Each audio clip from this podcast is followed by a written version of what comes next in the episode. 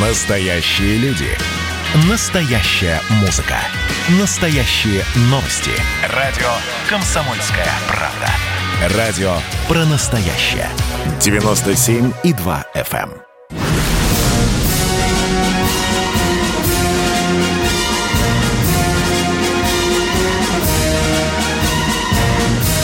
На радио «Комсомольская правда» военное ревю полковника Баранца. Здравия желаю, дорогие товарищи. Военное ревю «Комсомольской правды» шлет всем нашим радиослушателям, читателям боевой предновогодний привет. Ну что, дорогие друзья, мы представляемся. Вам все знакомые лица. Я Виктор Баранец, а рядом... я Михаил Тимошенко. Здравствуйте, товарищи. Страна. Слушай. И все, как они, набирай. 8-800-200-97-02. Звонок бесплатный, эфир прямой.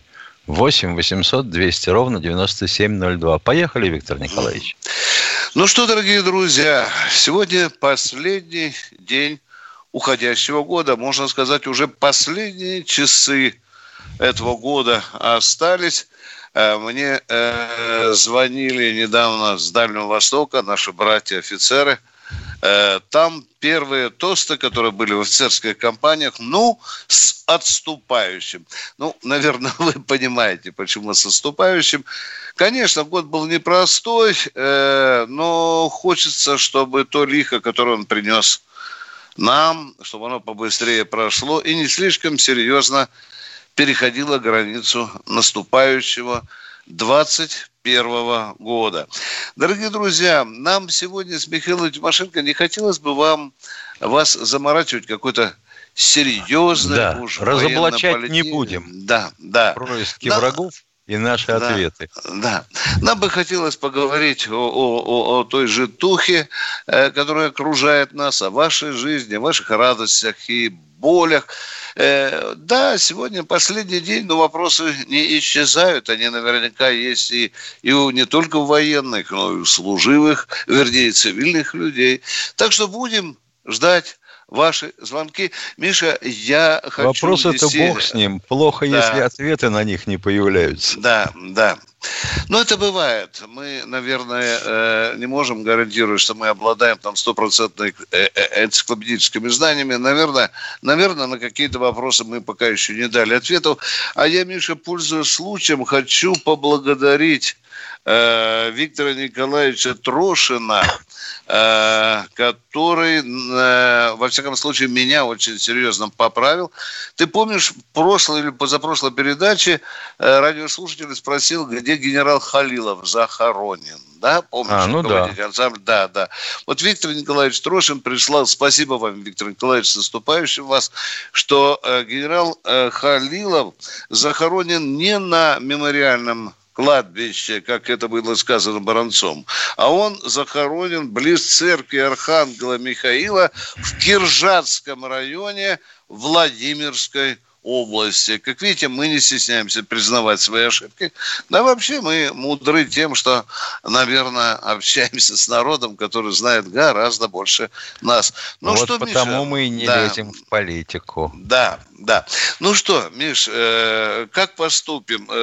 Может, наверное, надо вспомнить, раз уж сегодня мы начали с не очень печальных вещей. Конечно, 31 декабря 1994 года был приказ взять Грозный. Да, Миш, мы военные люди, и на нас обидятся участники этих действий, если мы не вспомним этот бестолковый штурм, когда одним полком. За 2 часа, Помним, ребята, все помним, и сегодня об этом вспоминаем. Еще одна такая интересная, любопытная страница уже из периода Великой Отечественной войны. 31 декабря 1941 года был завершен под Сталинградом полный разгром 4-й румынской армии. Дорогие друзья, ждем ваших звоночков, просим Катю соединить нас с вами. И в таком предновогоднем тоне вспомним, может, кто как отмечал Новый год, какую-то байку кто-то вспомнит. Вспомним и мы, как, может быть, тоже отмечали там в войсках, в казарме где-нибудь, в высоких или маленьких штабах. Катенька, кто у нас в эфире? Есть кто-нибудь? Или человек, люди не верят. Ростислав, Миша, понятно. Ростислав, я мне звонить в ФСБ, нет? Да. Ну, здравствуйте, поехали, Ростислав, слушаем вас. Да. Поехали. В связи с Новым годом поздравить хочу не только редакцию слушателей, но и белорусскую пенсионерку Марию Колесникову. И желаю Марии Колесниковой скорейшего освобождения. А первый вопрос про ПГУ... Подождите, пожалуйста, расскажите российскому народу об этой многострадальной девушке. Расскажите, а то мы с Тимошенко не успеваем следить за всеми этими перипетиями оппозиционными. Говорите, пожалуйста. Она провала паспорт, когда ее хотели... выгнать с помощью белорусского КГБ, хотели выгнать из Беларуси, и она в этот момент провала паспорт. И за это фактически сейчас страдает. Вот. Поэтому я напоминаю, что мы будем все-таки, я думаю, следить за ее судьбой. И все-таки, я думаю, что это... в Беларуси дураков много. Кто рвет паспорт, кто сжигает его. Ростислав, вы со всеми этими дураками? А то вы меня настораживаете, а? Нет, ну, если... паспорта, дайте штраф, зачем она сидит? Вот вопрос мой, Александру Григорьевичу. Так, ваш вопрос, Александру Григорьевичу, вы, может, видите только одну часть этого события. А там, может быть, мол, крутой мат в адрес президента, а? А вы взяли только кусочек, вот так вот ехидненько, только что порвала паспорт. Она, может быть, при этом грубо выражалась. В Беларуси законы по поводу оскорбления власти работают, в отличие, может быть, от России. Давайте лучше ваш вопрос посерьезнее. Поехали. Прочитал у Абдулаева, первый вопрос, что в ПГУ не брали в резидентуры и в центральный аппарат людей, у которых были родственники в странах НАТО. Вопрос, а сейчас это требование у нарышкинских осталось? Мы берем надежных людей в службу внешней разведки. Так что, может быть, даже иногда этой службе выгодно, чтобы ее сотрудник женился на чистопородной гражданке той или иной страны. Это для маскировки очень помогает. А вообще-то одним из основных принципов отбора в ПГУ было наличие у человека чувства долга. Ростислав, мы вам, конечно, не будем раскрывать все аспекты работы этой великой службы. Она работает, здравствует. Мы их тоже, службу внешней разведки, поздравляем сегодня, и женщин, и мужчин, и так далее. Желаем им удачи. Не беспокойтесь, Ростислав, за службу внешней разведки. Она работает, она хорошо работает. Давайте лучше посерьезнее вопрос. Второй вопрос. Слышал эксперта Ускореевой, что во Франции в 2009-м Саркози провел дурацкие реформы французских спецслужб, фактически их развалил. Вопрос. Во время визита Баранца во Францию на авиасалон не говорил ли вам кто-то от Роспосла Мешкова, что действительно саркозистская реформа французских спецслужб на радость Роспослов развалила? Вы знаете, когда я летал во Францию, я старался... не встречаться ни с сотрудниками Главного разведуправления, ни службы внешней разведки. Меня там больше всего интересовала фигура бывшего министра обороны России Сердюкова, который присутствовал там, потому что он представлял какой-то, Миша, вертолетный кластер, он все время обозначал, да? Да. Моей целью было, это прежде всего взять у него интервью, по душам поговорить. Ну, типа, Толик, ты как там армию развалил? А то, говорят, ты специальное задание выполнял, чтобы разрушить армию. И есть у Ростислава, может быть, на самом деле маскировал ее реформу в положительном. Да. В то время, как мощные силы создавали армию. Есть такая байка. Особенно, вот я не знаю, Миша, на каком там, на Давыдовском рынке, об этом у нас очень хорошо говорят. Периодически вылазят. Миш, ты знаешь, я очень уважаемым человеком, Миш, с доктором наук. Недавно сцепился по поводу этой теории. Миша, Сердюков – это грандиозная операция прикрытия Кремля. А ты, Баранец, тут слюнями брызгаешь и нападаешь. И на самом деле Сердюков создавал фундамент шойгинских реформ. Ну как, Тимошенко? Вот а остальные, значит, еще страшнее. А мы тут лопоухи разглагольствуем, не зная таких... Ростислав, вы еще с нами? Задайте нам еще такой предновогодний веселенький вопросик, пожалуйста. Вы знаете, я 30 лет назад видел Ельцина на улице в Москве. У него не было пальца, по-моему, указательного на правой руке. Скажите, вот Родионов никогда не сомневался, что Ельцин – это Ельцин, потому что я что-то потом по телевизору не вижу, что у него пальца нет. А нет, почему Родионов... у него и не было, поэтому его в армию не призывали. Угу. А почему Родионов было сомневаться, что это муляж, а не настоящий президент? Да, ну теперь давайте поговорим о том, что у нас было 10 Ельциных, сейчас говорят 11 Путиных, да, ну, да. Ростислав в военном ревью. И они на всех каналах возникают сразу. Ростислав, так вы все-таки мой визит во Францию связываете с развалом французской разведки, да? Я не знаю, почему у меня... аж чем? Я думаю, что вам, может быть, случайно кто-то сопровождающий от Роспосла Мешкова, например, или кто-то из Роспосольства сказал, что да, действительно так и есть. А что так и есть? Что Саркози нанес серьезный удар по собственной разведке?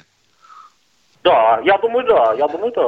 Но это вы думаете, нет, французская разведка... Интересно, а Дерголь в свое время не наносил удары, мама дорогая, когда они объявили оборону по всем азимутам, нет? Это каким идиотом надо быть президенту страны, чтобы наносить удар по собственной разведке, в которой, в общем-то, достаточно прилично работает, включая в Россию, Ростислав. Учтите, пожалуйста, тут у нас есть. Да, уж продажа оружия они работают, мама дорогая, надо только равняться на них. Да. Ну что, Миша, Катенька говорит, мы уходим на коротенький. Да. Он будет недолгим.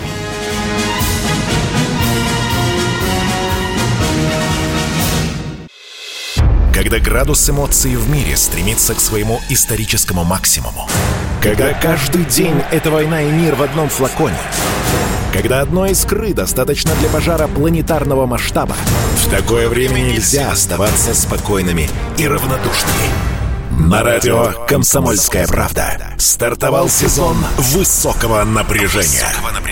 Новости со скоростью телеграм-каналов. Эмоции на грани дозволенного. Гости с Олимпа. И со дна. Только высокое напряжение спасет мир. Разряд.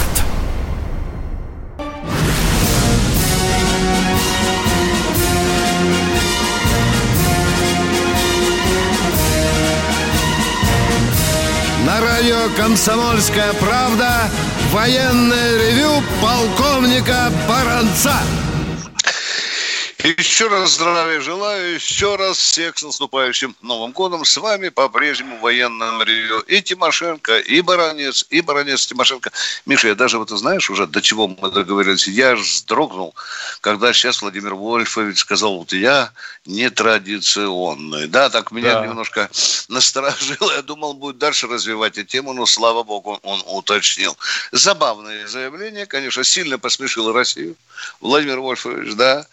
Хотя я понимаю, Миша, что Владимир Вольфович может не угадать вообще. Сколько там назвал, Миша, человек, кандидатов? 12. 12, да.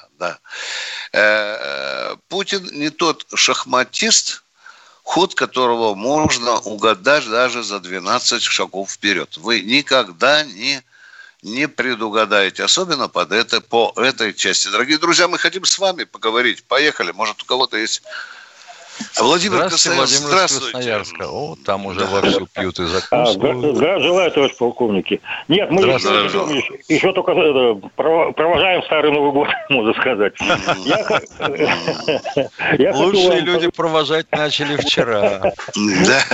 Нет, а у нас в Красноярске, вот есть, допустим, я хочу сказать, когда родители еще были, у нас была традиция еще справлять Новый год по-московски. Так что мы всегда с Москвой. Да. Ох, хорошо расстроились. У нас на 4 разница, кстати. Я хочу позвать вам... Да, пожалуйста. Да. Поздравить пожалуйста. С наступающим, во-первых, здоровья, сибирского долголетия, и чтобы ваша программа процветала и в следующем году. Больше часов вам. Ну и простой такой вопрос, может быть, не на военную тему. Я хотел бы спросить, какими вы видами спорта зимними увлекались, может быть, в молодости или сейчас занимаетесь? Вот такой простой вопрос. Спасибо. Ну, давай, Тимошенко, ты знаешь, я тебя всегда... Ну, меня пытались увлечь беготней за лыжами, начиная со школы. Потом родители как-то поставить меня пытались на коньки. Папа посмотрел, как я сделал круг, махнул рукой и ушел домой. Сказал, что это бессмысленное занятие. Все остальное, чем я занимался, относилось, ну, по сути, к легкой атлетике, к летним видам. Угу. Ну, что касается меня, то я, сколько себя помню, с детства занимался зимой, ходил зимой на лыжах. Жили мы бедно, так что папа иногда строгал, помню, лыжи, Миша, представляешь? Потом почему-то их в чане с мылом или с чем-то варил, чтобы было закунуты, носки были, Миш, да? Ну, да, привязывал, да. И я помню эти самодельные лыжи. Я и сейчас, когда есть возможность, хожу, у меня там где-то там на балконе они пылятся, сейчас нет такой возможности. Ну, что еще? Ну, пытался играть в хоккей, но пацаны были более прыткими, я позже всех стал на коньки, но пытался заниматься коньками. Вот так, лыжи, коньки. Но пусть вам не будет странным, я... в своей молодости сегодня чаще всего играл в футбол на снегу. Обожаю до сих пор это делать, когда есть возможность. Все, что следующее? Особенно, когда мяч можно закатать в снег. Угу. Здравствуйте, Нина из Ростовской области. Здравствуйте. Здравствуйте, дорогие полковники. Я хотела вас поздравить с наступающим Новым годом. Пожелать здоровья. Виктор Николаевич, я когда-то слышала отрывок из вашей книги «Знамя». Я плакала, Виктор Николаевич. До того вы проникновенно это все рассказывали, я не выдержала. Еще у меня маленькая просьба, Виктор Николаевич. Когда будет ваша передача, я слушаю. Пожалуйста, передавайте мне привет. Нина Ивановна, привет! Нина Ивановна, привет! Привет, Нина Ивановна, привет! Нина Ивановна из Ростова, да. Я просто коротко скажу, почему я написал этот рассказ. Дорогие друзья, однажды в редакцию пришло 3 ветерана Великой Отечественной войны. Один из них был на палочке. И они мне рассказали историю, которую я не мог написать. Да. И на костылях даже был один, которого поддерживали. Они должны в одном из московских садов День Победы встречать с боевым знаменем 2-й танковой ударной армии. Так вот, когда они пошли для этого ритуала за боевым знаменем в Центральный музей вооруженных сил, в Предзерковье, да, а нам прейскурант выкатили. Этому 86-летнему, самому молодому. Я не поверил в это. Я проверил и написал сначала короткую заметку в «Комсомольской правде». «Сдаем святыни на прокат», по-моему, назывался. Ну, а потом встретился с другими участниками, получился рассказ об этом же. Как боевое знамя 2-й танковой ударной армии давали ветеранам, может быть, на последний парад в Бауманском саду, давали за деньги. Так сейчас что, этот прейскурант отменили? Да. Неужто? Выдают даром? Совесть. Нет, под расписку, Миша, там же, ты пойми, это же тоже... Это понятно, что это музейная ценность. Конечно. Ну, совести хватило отменить. А тогда Сердюков же нацеливал, ты знаешь, выживайте как хотите, не висите на шее, умейте зарабатывать деньги. Ну, вот так и заработали. На боевое знамя прейскурантик. Хорошо. Кто у нас в эфире, дорогая? Здравствуйте, Сергей из Ленинградской области. Здравствуйте, Сергей. Здравствуйте. Сереж, день, если вы не за столом, офицер. Давайте. Здравствуйте, поехали. Нет, я не за столом. Вопрос такой. Как раз к Новому году. Ну, во-первых, вас с наступающим Новым годом. Спасибо, взаимно. И... И довелось так, что я за 3 года срочной службы на Северном флоте, мне довелось встретить 4 Новых года.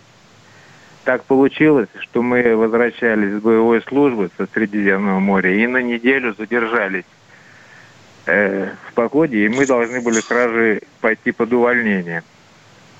И вот интересно, нас увольняли по приказу номер 282 министра обороны Дмитрия Федоровича Устинова, но по нам как бы должен был быть отдельный приказ, потому что мы после 1 января уже пришли в базу. Вот интересно, мне вопрос такой. Интересно, можно ли где-нибудь узнать все-таки, по какому приказу мы увольнялись? Или так и будет? А что у вас было записано в документах?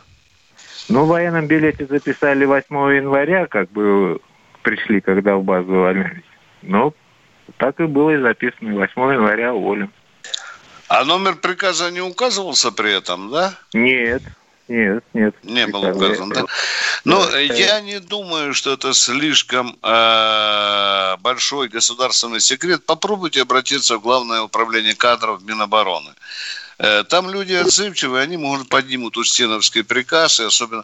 Вы тогда относились к какому? К Черному морю или к Северному флоту? К Северному флоту. Северный флот. К Северному флоту. Ну, вот поднимут приказы по Северному флоту об увольнении матросов-срочников такого-то корабля.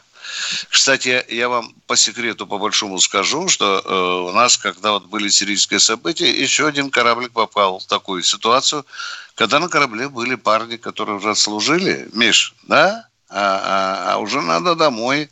А ему говорят, давай вот погоняемся за авианосцем там, за каким-нибудь, за подлодочкой, да. Хуже, если вообще говоря, сняли с довольствия из денежного.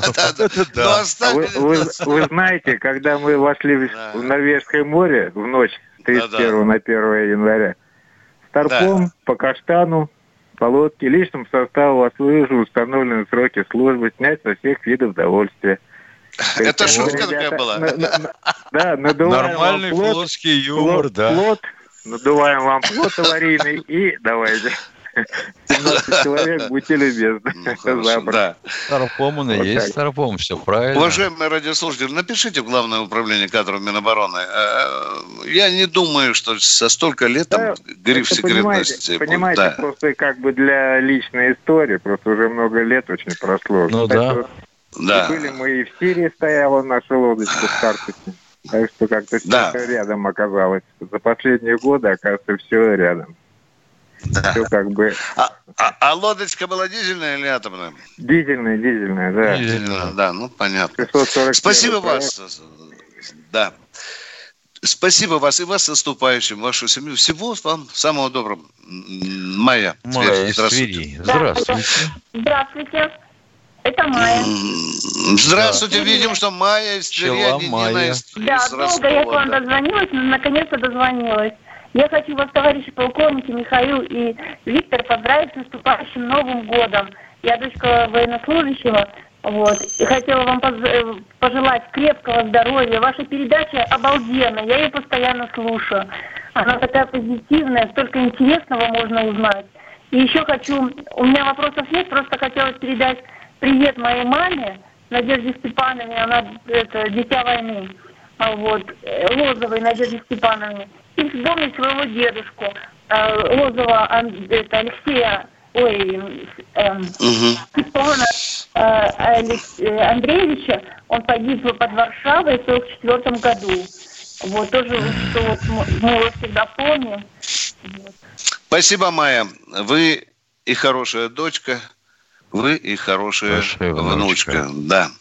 Ну что, дорогие друзья, пришло время нам расстаться на несколько секунд. На перерыв. Да, наш телефон 8-800-200-97-02. Пользуясь случаем, напомню, что в следующий раз мы с Тимошенко выйдем в эфир 5 января. Миша, я ничего не напутал? Да, ничего. 5 января. С очередным разоблачением мифов. Да, коротенький перерыв.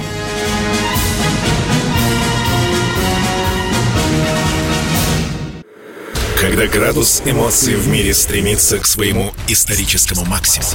Когда каждый день эта война и мир в одном флаконе. Когда одной искры достаточно для пожара планетарного масштаба. В такое время нельзя оставаться спокойным и равнодушным. На радио «Комсомольская правда» стартовал сезон высокого напряжения. Новости со скоростью телеграм-каналов, эмоции на грани дозволенного, гости с Олимпа и со дна. Только высокое напряжение спасет мир. Разряд.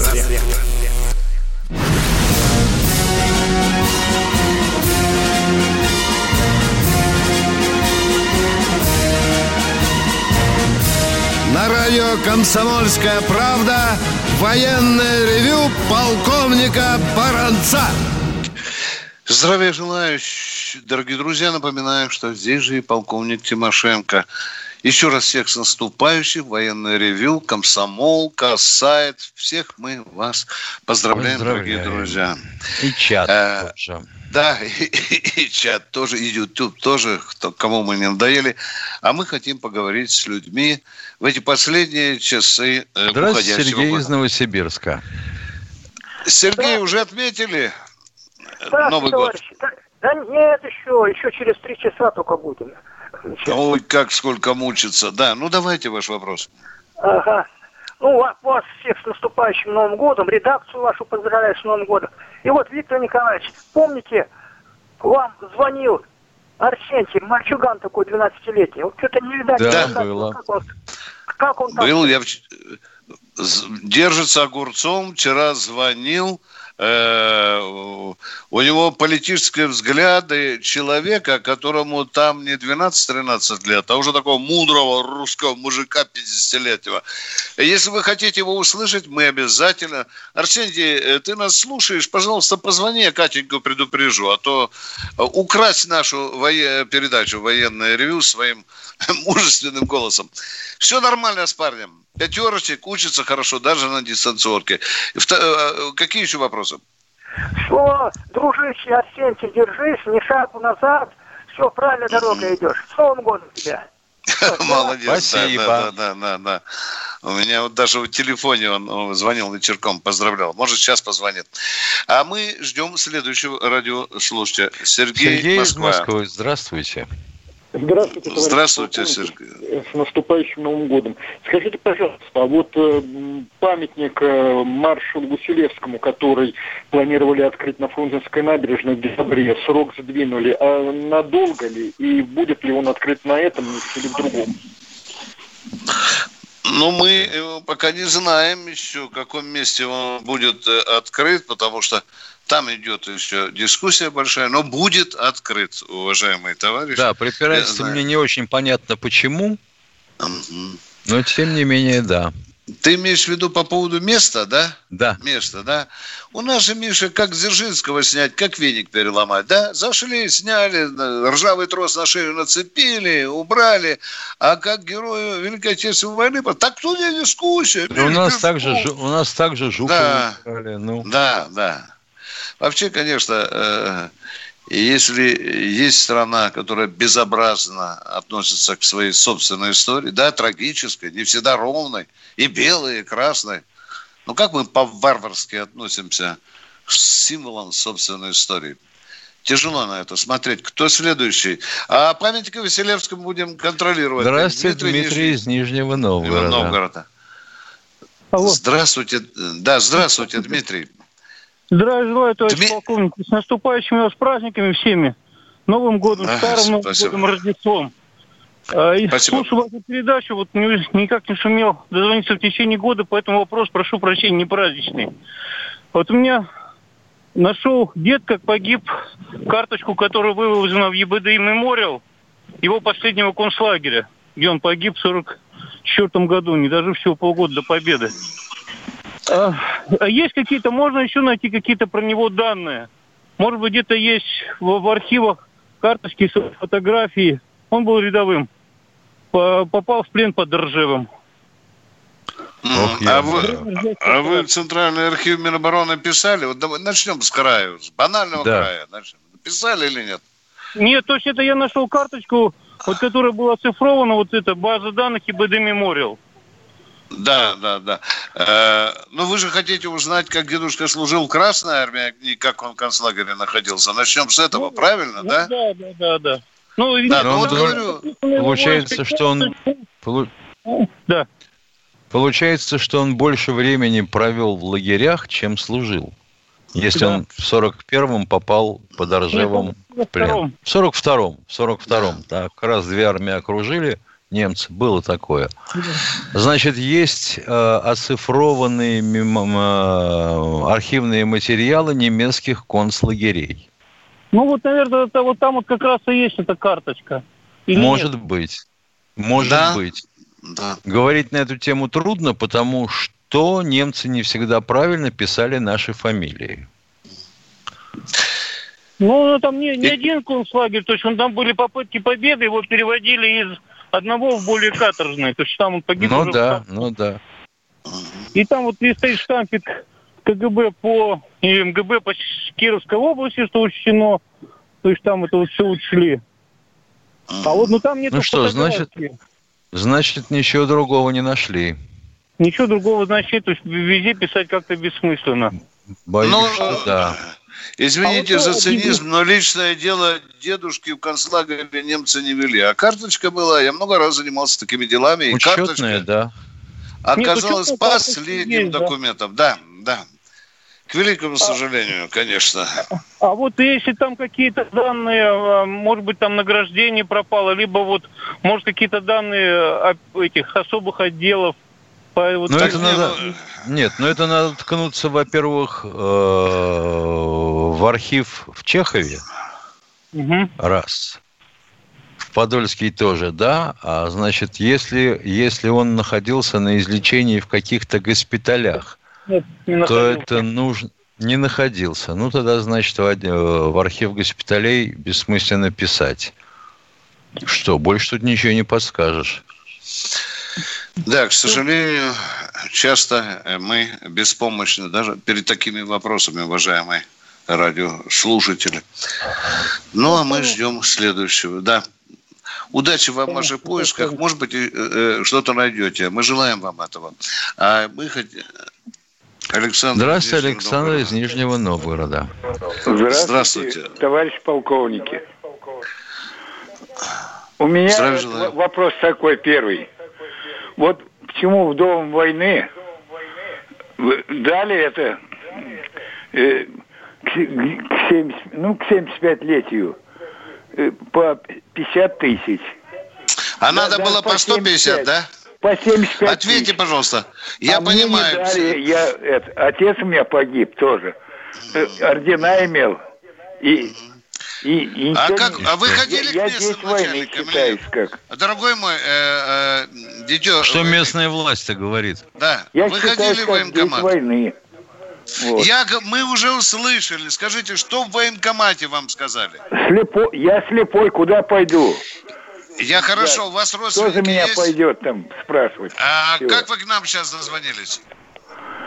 Как? Вот по городскому телефону набрал. А по городскому телефону можно было в военкомат позвонить, а? Ну, да, так же можно было в военкомат местный набрать?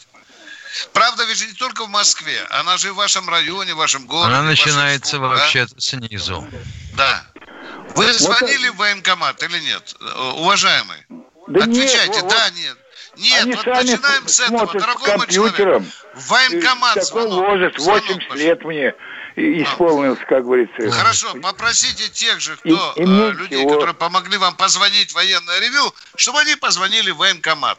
Назовите фамилию, имя, отчество, скажите, почему мне не выплатили эти 75 тысяч. Ну, хорошо, спасибо, мы вам желаем удачи. Обязательно, да. В 21 году вы должны их получить. Мы дальше идем. Здравствуйте, Виктор. Здравствуйте. Виктор, здравствуйте. Мы задерживаем... Здравствуйте, Виктор Николаевич. Здравствуйте, уважаемые полковники. Виктор Николаевич и Михаил Владимирович. С наступающим праздником вас. Желаю здоровья. Спасибо большое. Чтобы ваше ревью... увеличилось только в часах и было таким же боевым. Виктор Николаевич, мы с вами трижды соприкасаемся. Во-первых, мы Викторы. Во-вторых, мы заслуженные оба.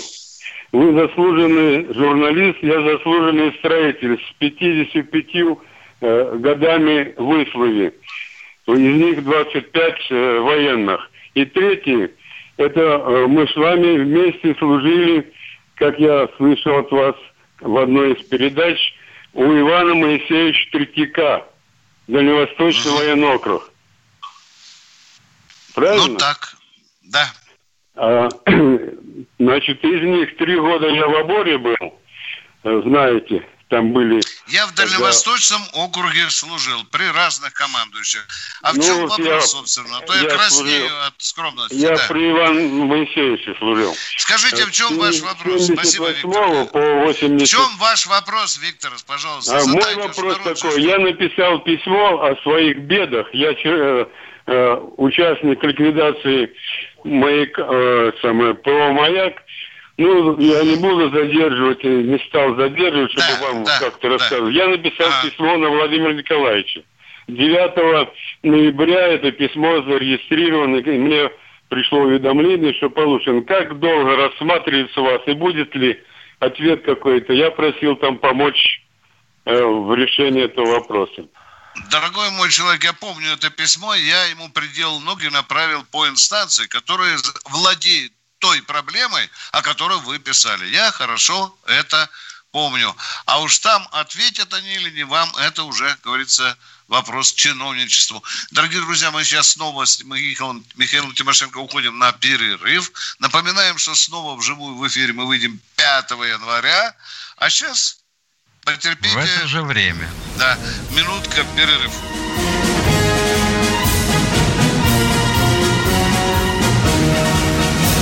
Каждый вечер слушайте на радио «Комсомольская правда» медиапроект «Война и мир». Это больше, чем радио, телеграм и YouTube. 5 признанных авторов не только подводят итоги дня, но и стараются влиять на дальнейшее развитие событий. За каждым ведущим закреплен свой день недели. Вторник – телеведущий Андрей Норкин.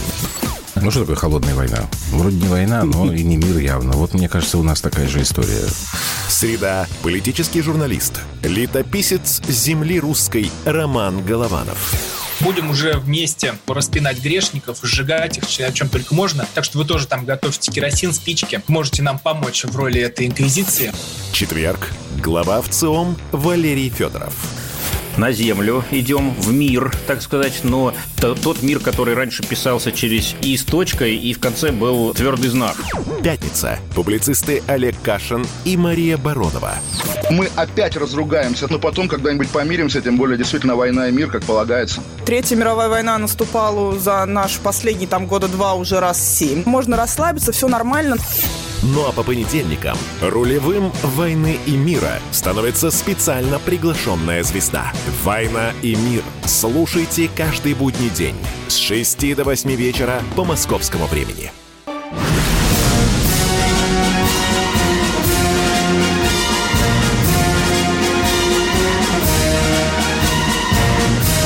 На радио «Комсомольская правда» военное ревю полковника Баранца. Здесь же с вами разговаривает по душам полковник Михаил Тимошенко. Мы еще раз, дорогие друзья, поздравляем вас с наступающим Новым годом. Пусть Новый год оставит навсегда в 20-м коронавирус. Будем держать за это кулачки. Кто хочет, пусть молится. Нам бы поскорее рассчитаться с этой напастью. Будем верить, что так оно и будет, дорогие друзья. С этим оптимизмом и будем вступать в 2021 год. Кто у нас в эфире, Катенька? Валентин, Валентин из Москвы. Добрый вечер. Из Москвы. Здравствуйте. И сразу вопрос. Добрый вечер. Здравия желаю, товарищи полковники. Поздравляю вас с наступающим праздничком. К вам лично, спасибо. Виктор Николаевич, вопрос. Я работал генеральным в штабе во времена афганской операции. Работал в аппарате Виталия Михайловича Шабанова. Был его личный адъютант Бакаев Владимир Вячеславович. Вот я бы хотел поздравить их с наступающим праздником Сорокина Виктора Сергеевича, Бакаева Вячеслава Николаевича И бы хотел узнать, если удобно, Виктор Николаевич, ну, как здесь сейчас лично Владимир Вячеславович, я его как-то не... Ну, давно уже видел по радио случайно. Он вел эту самую передачу о памяти Станислава Жука. Он же тогда спортивный был, занимался... Все, я понял вас, дорогой мой человек. Запомните, есть комитет, в Генеральном штабе есть комитет ветеранов. Комитет. Вы справочную возьмете, есть справочная Минобороны, и попросите, чтобы позвонили в комитет ветеранов. Там есть молодые полковники, секретари, они, у них списки всех ветеранов, и они вам расскажут о людях. Самый простой способ. Да. Я так делаю часто, когда меня интересует. Спасибо. Вас тоже с Новым годом. Мы ждем следующего радиослушателя. Здравствуйте. Здравствуй, Люба из Ростова. Да. Здравствуй, Люба из Ростова. Нина тоже здравствуй, да. Здравствуйте, Виктор Николаевич и Михаил Владимирович. Я от имени ростовчан, от имени офицера в отставке системы МВД поздравляю вас с наступающим Новым годом и самыми наилучшими пожеланиями, чтобы хватило сил дальше вести нашу благородную борьбу в нашей стране и с нашей пятой колонной. Хотя мы уже и в отставке. И я хочу, пользуясь тем, что я в эфире, поздравить всех, кто сегодня несет службу. 27. Я без эмоций не могу это говорить. Извините, я отслужила. 27 лет я была в усиленных вариантах и почти все время на Новый год. Я знаю, как это тяжело.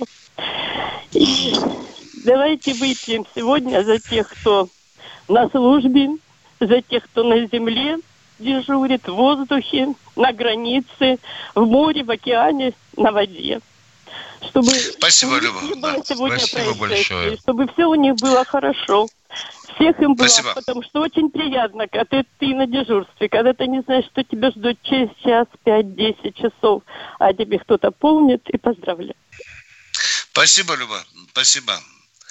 Вы слышали обращение Любы из Ростова ко всем, кто несет в этот новогодней ночи, в новогодний вечер службу на своем посту.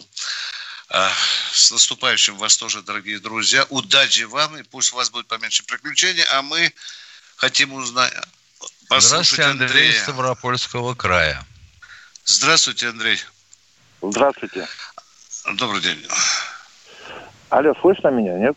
Да, еще как. Уже вопрос надо давно задать, Андрей, да? А мне, я вопросов не хочу задавать. Я просто скажу, что я был очень удивлен, что у нас в городе Георгиевске поставили бюст Маргио. А почему вы были удивлены? Почему вы были удивлены? Ну, как-то не ожидал. Ну, это войска до дяди Васи. Ну, это понятно. Почему вы были удивлены? Вот что меня, как журналиста, например, интересует. Почему удивлены? Что именно Маргелову? Но вы должны знать. Нет, именно нет, там. Нет, ну, вы задаете сложный вопрос. Дорогие товарищи радиослушатели, пожалуйста, мы вас очень просим. Нас слушает дорогой российский народ. Иногда он звонит и говорит, ну каким вы людям вы даете эфир, Виктор Николаевич, вы убиваете свою передачу, потому что очень низко иногда из некоторых звонков опускаете свой интеллектуальный уровень. Я больше не могу говорить. Последние часы, не хочется ругаться. Но давайте, друзья, заботиться об этом. Чтобы у народа о нас было другое представление. Кто следующий, Катенька? Любовь. Здравствуйте, Любовь из Краснодара. Здравствуйте, дорогие полковники. Виктор Николаевич, Михаил Владимирович, как я рада, что дозвонилась вам. И хочу сказать самые теплые, самые добрые слова в адрес вашей передачи и лично вас. Меня связывает с вами в этом году на сайте памяти народа. Я нашла, наконец, своего папу дорогого, который погиб без вести, пропал в 43-м году. Не знаю где, не видела его. Я дитя войны.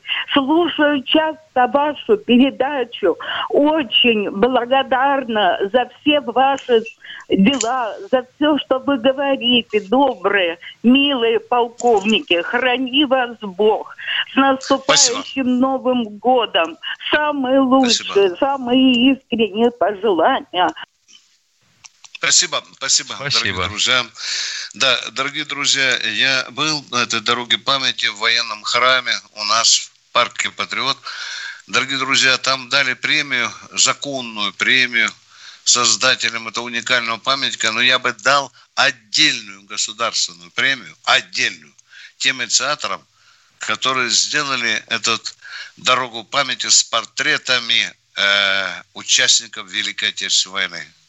Один из детей фронтовика рассказывал, что впервые увидел отца там, на такой фотографии, которой не было в семейном архиве. Это действительно, дорогие друзья, да, университет, действительно, без высоких слов не хочется, конечно, но это действительно университет памяти, университет патриотизма. Катенька, давайте еще одного примем. Валерий из Воронежа, добрый день. Добрый вечер. Валерий, Виктор Николаевич, здравствуйте. Товарищ полковник, матрос в запасе Валера, сын Ивана. Снимаю бескозырку перед вами. Вот, здоровья вам, с Новым годом, наконец дозвонившись. Вот, Виктор Николаевич, помните, в начале передачи вы сказали, толстом все дела. Помните, такая вещуга сейчас будет. Очень вырос в целом мире ковид-вирус, 3-4. Высоцкий, Владимир Семенович, да, помер. Вот. Спасибо, дорогие друзья. На этой мажорной ноте мы и закончим военное ревью. Желаем всем здоровья. До встречи в следующем году в радиоэфире военного ревью.